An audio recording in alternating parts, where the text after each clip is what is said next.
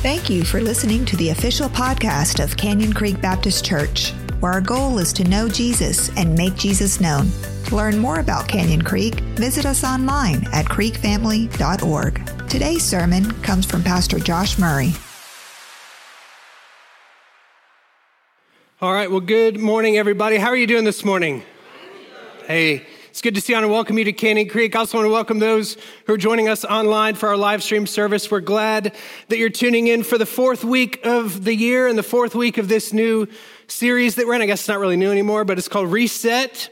And I always love the beginning of the year because I love the idea of having a, a fresh start and a clean slate and a new beginning and a new season of life to move into. But I always remind myself that there's nothing magical about it, right?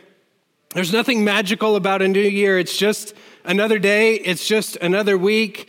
And a lot of us, we come into a new year and we sit down at the beginning of the year, maybe right before the year, and we start envisioning what this year is going to be like. And we make resolutions and we make goals and we make commitments and we're going to fix it all and everything's going to be great. I'm going to pray more. I'm going to read my Bible more. I'm going to spend more time with my family. I'm going to get healthy. I'm going to exercise. I'm going to budget. It's going to be the best year of my life. This is what we do. And before too long, maybe the first few days of the year, the first few weeks, the first month or two, something happens and it absolutely rocks our world right? Something happens and it's not what you had planned for this new year. Maybe you got sick. Maybe you lost, lost, your job. Maybe you, you lost someone that you love, some sort of tragedy. Maybe it's something with your health. You got some bad news. Whatever it is, something happens and it seems to ruin this perfect new year that we envisioned. And in those moments, a lot of people say and ask, Where's God? Right? Why is he allowing this to happen? I thought this was going to be a good year. I thought he was going to bless me this year. So why is this happening? Where is he? Today we're going to talk about God's purpose in the new year. I believe that our God is a God of purpose. I believe that he has a purpose for your life, that you're not here by accident, that you weren't born by chance. He designed us uniquely with eternity in our hearts. He designed us to seek after him. And even in our brokenness in the problems, in the trials, in the, the suffering of this life, God has a purpose. And the new year is a great time to remind yourself of that purpose. The new year is a great time for you to remember who you are. It's a great time to remember what God made you for. It's a great time to discover who God is. It's a great time to figure out what He wants to do in your life. So it's important for us to remember as we continue moving forward into this new year and this new season of life that God loves us and has a plan for our lives. If you have your Bibles, I want you to turn with me to Jeremiah chapter 29. We're going to be reading here today, but first I want to read to you a passage from Romans chapter 13. And Paul says this He says, Love does no wrong to a neighbor.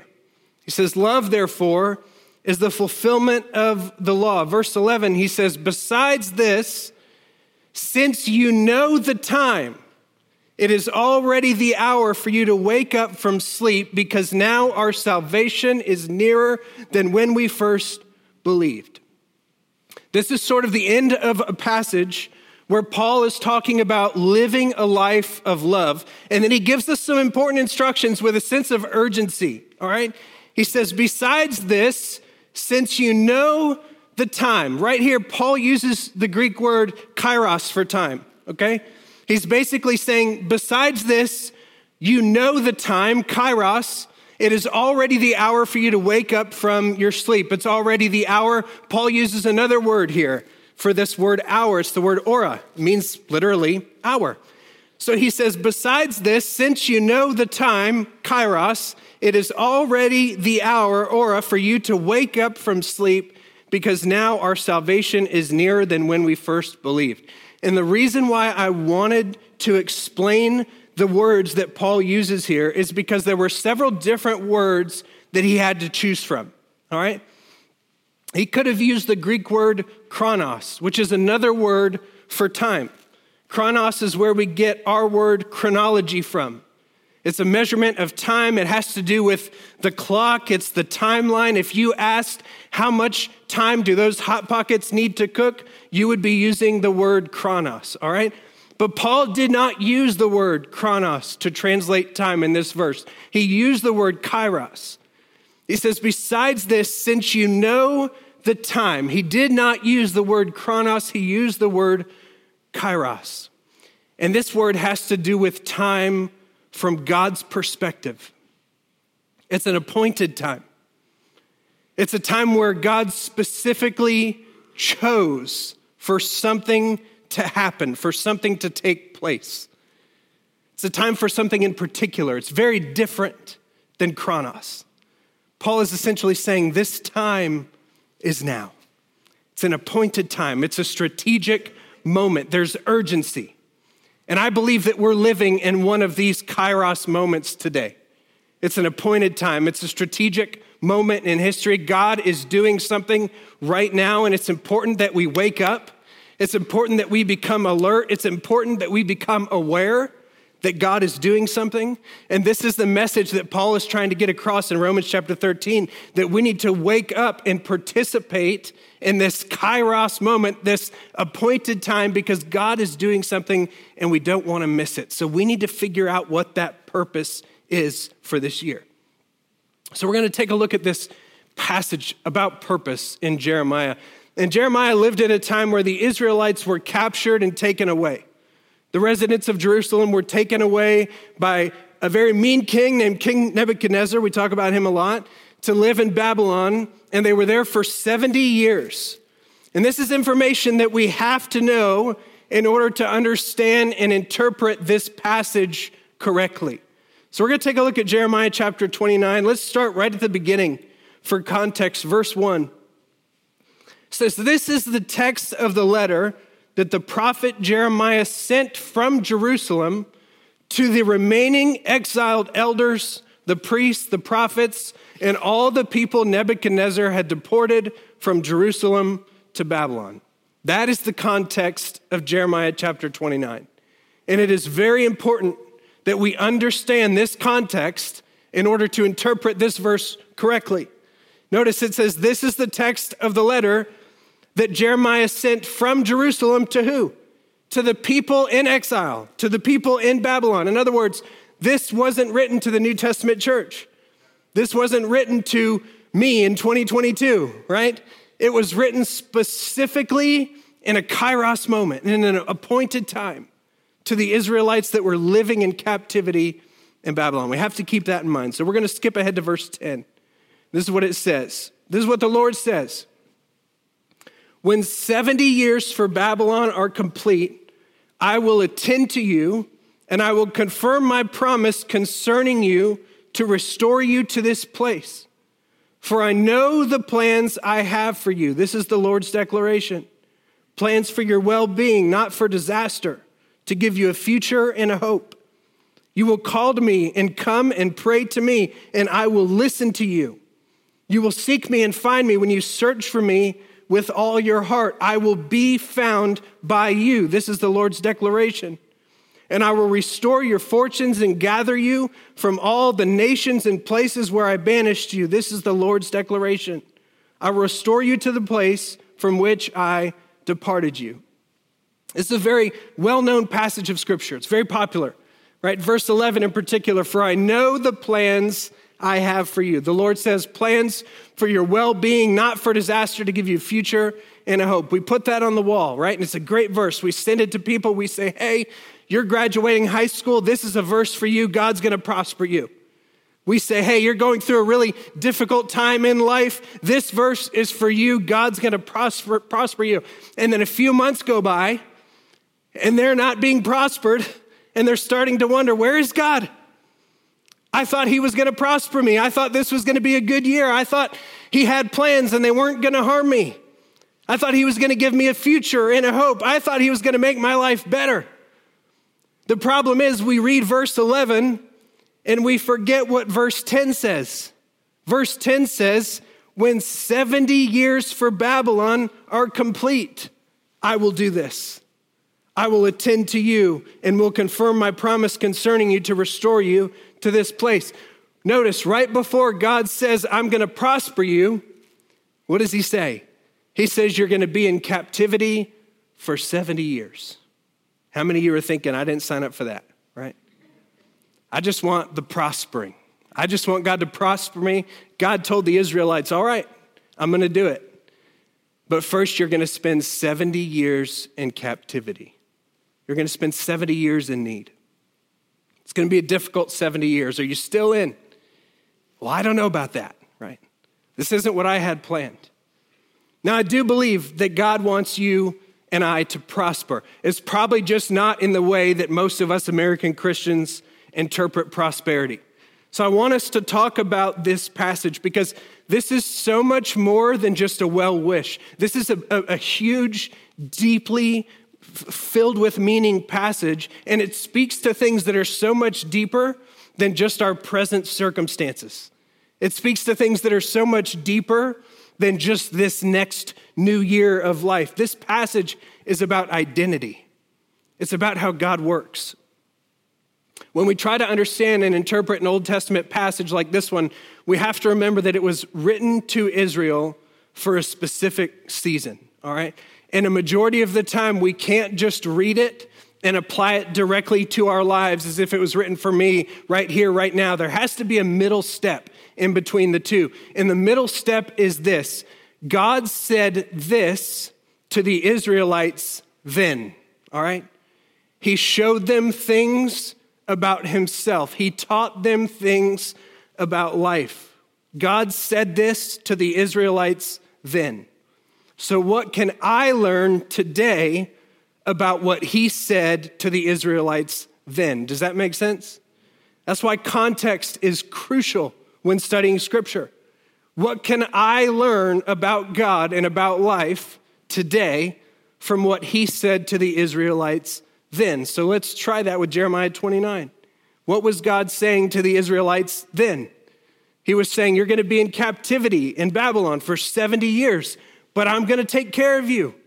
I have plans for you. I'm going to prosper you. I'm going to give you a future. I'm going to give you a hope. I'm going to bring you back and you're going to come home and you're going to enjoy a great life.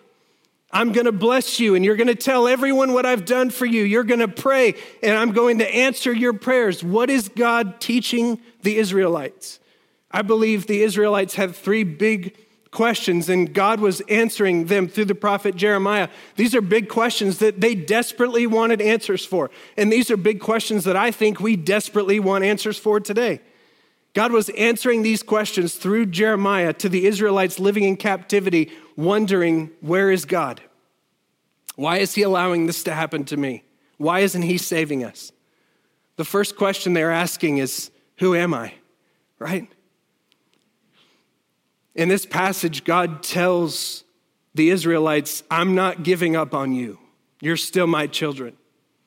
We still have a relationship. You're still my children, and I'm still your God. He says, I'm going to bring you back home someday. And when you get here, we'll talk.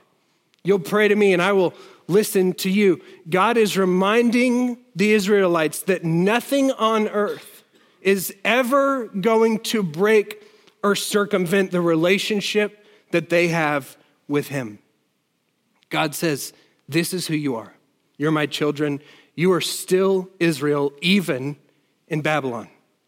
So, how does this Old Testament principle translate over to the New Testament church? I made the decision years ago to trust Jesus and make him the Lord of my life.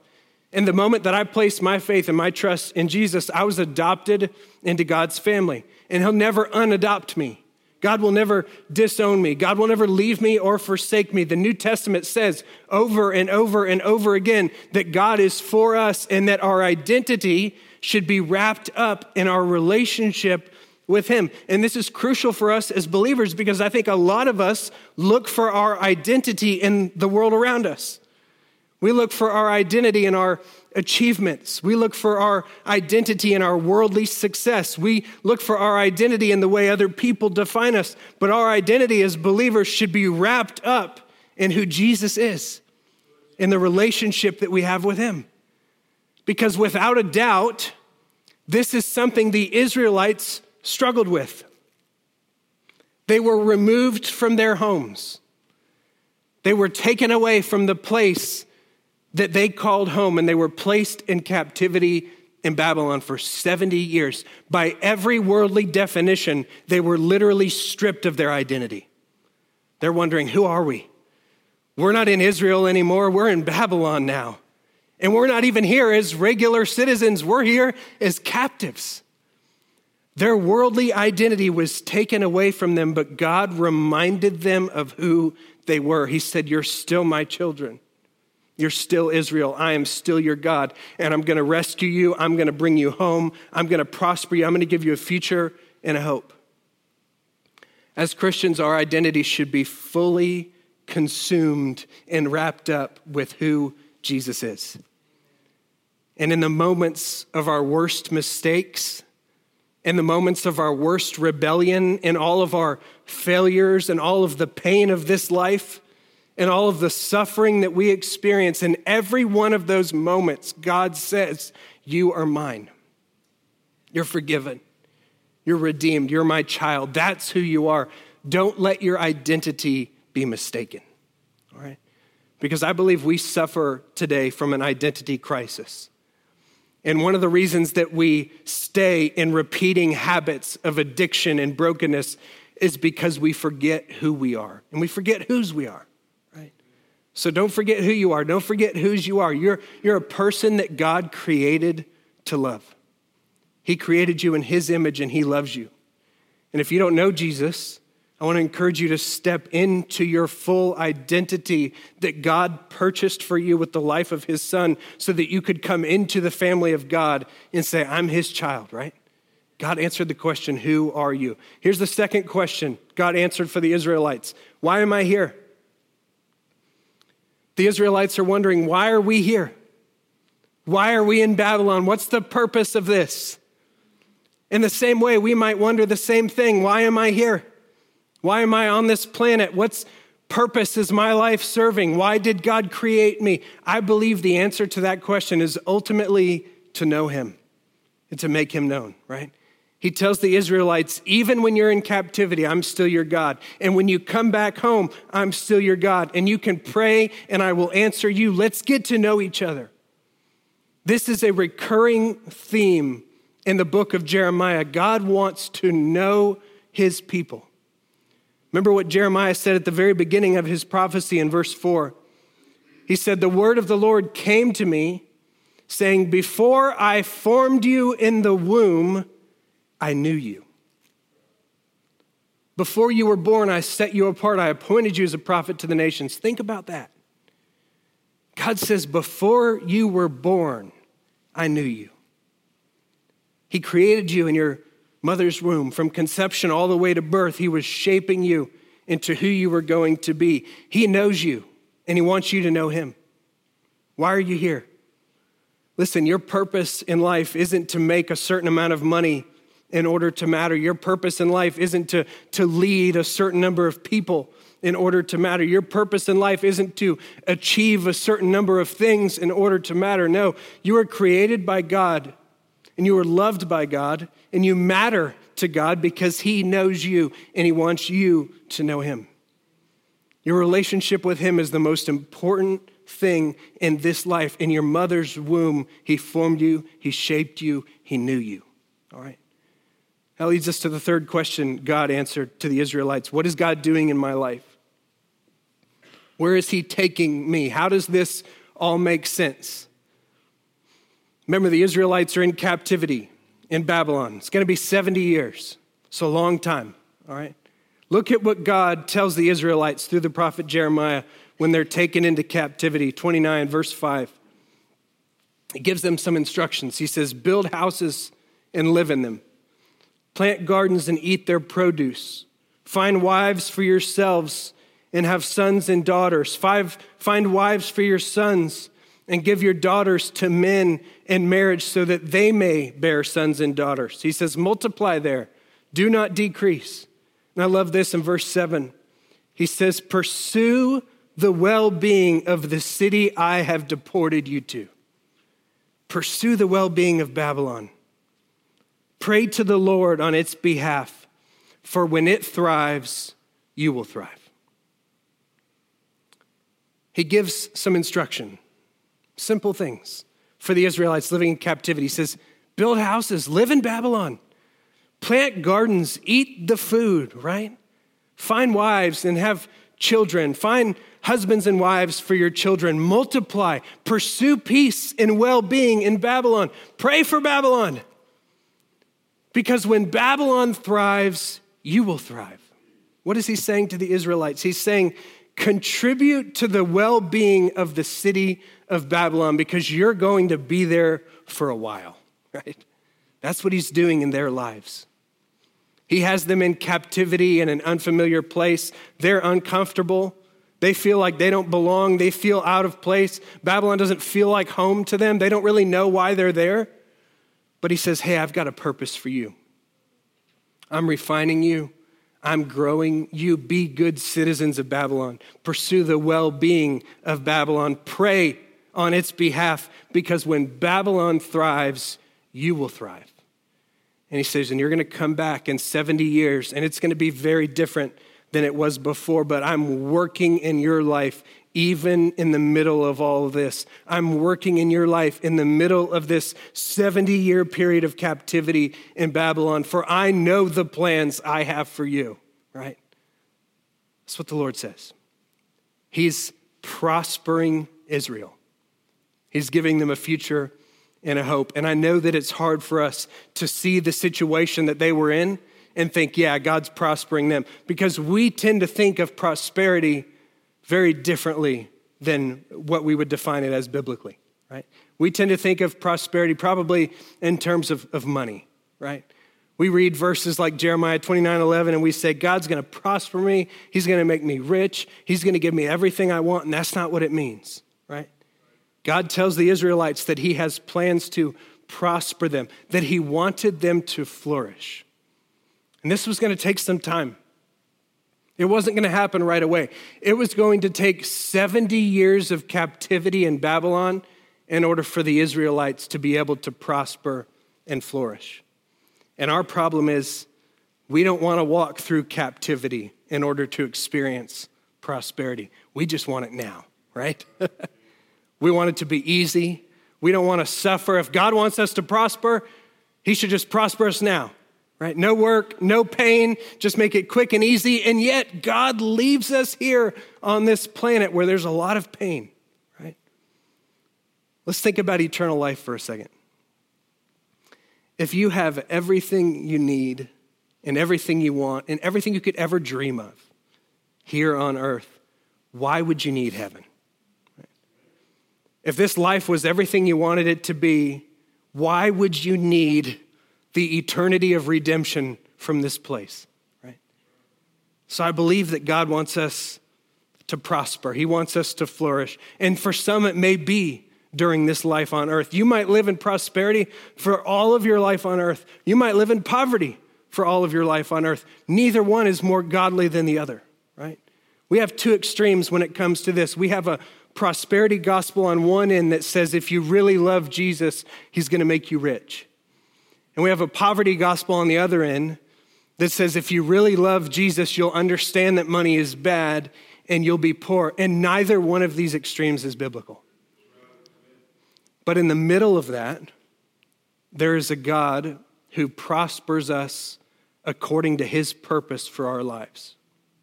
And there may be a season where he says, I'm going to give you more because I want you to invest in my kingdom. And there may be seasons where he says, I'm going to take away because I want you to depend on me. God works differently in different lives, but no matter what, his plan for every single one of us with eternity in mind is for us to prosper. All right. So here's what I want to challenge you with this morning. There are essentially three different approaches that you can take when it comes to the new year, this new season of life. And the first approach that you can take is a dangerous one, and it's optimism. All right? Optimism says this is going to be the best year of my life. Everything's going to be great. I'm going to achieve the things that I've been trying to achieve. I'm going to break the bad habits I've been trying to break. I'm going to climb the ladder. I'm going to make progress. I'm going to meet all my goals. I'm going to make it to the top. Everything's just going to keep getting better and better and better. That's the optimistic approach. And the reason why this is dangerous is because when you encounter a problem, your faith falls apart. Ah, I thought this was going to be a great year. I thought this was going to be the year I finally got it done. I thought this was going to be the year I finally broke this habit. When you encounter a trial, when you encounter a struggle, optimism kills your faith. Right? The second approach you can take, another dangerous one, is pessimism. This is the cynical approach to life, right? Pessimism says, Oh, I'm not capable of changing anyway. This is going to be another terrible year, repeat of last year. I shouldn't even bother trying to make it any better because it's just going to be bad anyway, right? And that's certainly not a godly perspective. So there's a third approach, and I want us all to commit to taking this third approach. It's not optimism, it's not pessimism, it's faith. It seems obvious. But the difference between faith and optimism is faith says life is going to be hard sometimes, but God is always going to be good and faithful. Even when the trial comes, God is still good. Even when things don't go the way I thought they were going to go, God is still faithful. Even when things get difficult, even in the suffering, God is good, God is faithful. Life is going to be hard, but I'm looking forward to eternity. Here's what the faith approach believes the faith approach believes that the best is yet to come, right? That we'll get through the hard times because the best is yet to come. That we'll get through the negativity because the best is yet to come. That we'll get through this captivity in Babylon, the Israelites would say, because the best is yet to come. The good news is this if you follow Jesus, you will always have hope, whether you like it or not, right? And in those moments where you don't want to have hope anymore, where you want to give up that hope, where you want to give up on that dream, where you want to give up on that vision that God gave you, in those moments, you still have hope because you follow Jesus, right? Whether you like it or not, right? He's coming again. He's got heaven in his hands and He wants to know you. He wants you to know Him. Let's pray together today. Father, we come to you. We're so thankful, Lord, for the plans that you have for our lives. We're so thankful for the purposes that you have for each and every one of us. And we thank you, Father, for the prophet Jeremiah. We thank you for the words that he spoke to the Israelites. God, and we pray that you would help us to carefully apply these words to our lives.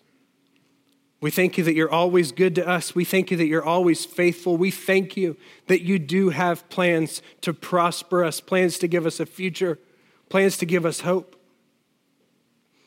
And we pray that you would help us to take a faith filled approach to this life. God, give us the kind of faith that is able to endure hardship. Because your word says that in this life we will experience suffering, we will experience pain. So we want to have the kind of faith that believes the best is yet to come. And we thank you for that hope that we have.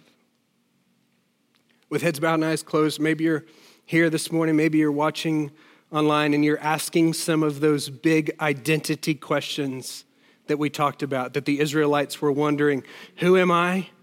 Why am I here? What is God doing in my life? You can find the answers to every one of these questions in a relationship with Jesus. You can experience forgiveness and salvation in a relationship with Him because God sent Him to the world and He lived a perfect life and He died a sinner's death on a cross and He was buried in a tomb, but He came out of it alive so that we could be forgiven of our sins, so that we could know God, so that we could spend eternity in heaven with Him. So if that's you today and you want to place your faith and your trust in Jesus, I just want to encourage you to pray this prayer with me, church. Let's make this our prayer together this morning. Heavenly Father, I know that I'm a sinner and I'm asking you to forgive me today. I believe that you died on the cross for my sins and that you rose from the dead so that I could be saved. So today I turn away from my sin and I give you my life. Help me to trust you, follow you, and give it all to you this morning in Jesus' name. And everybody said, Amen. You've been listening to the official podcast of Canyon Creek Baptist Church. If you made a decision to commit your life to Jesus or would like to get connected with Canyon Creek, visit us online at creekfamily.org forward slash connect and fill out a connect card. Thanks again for joining us.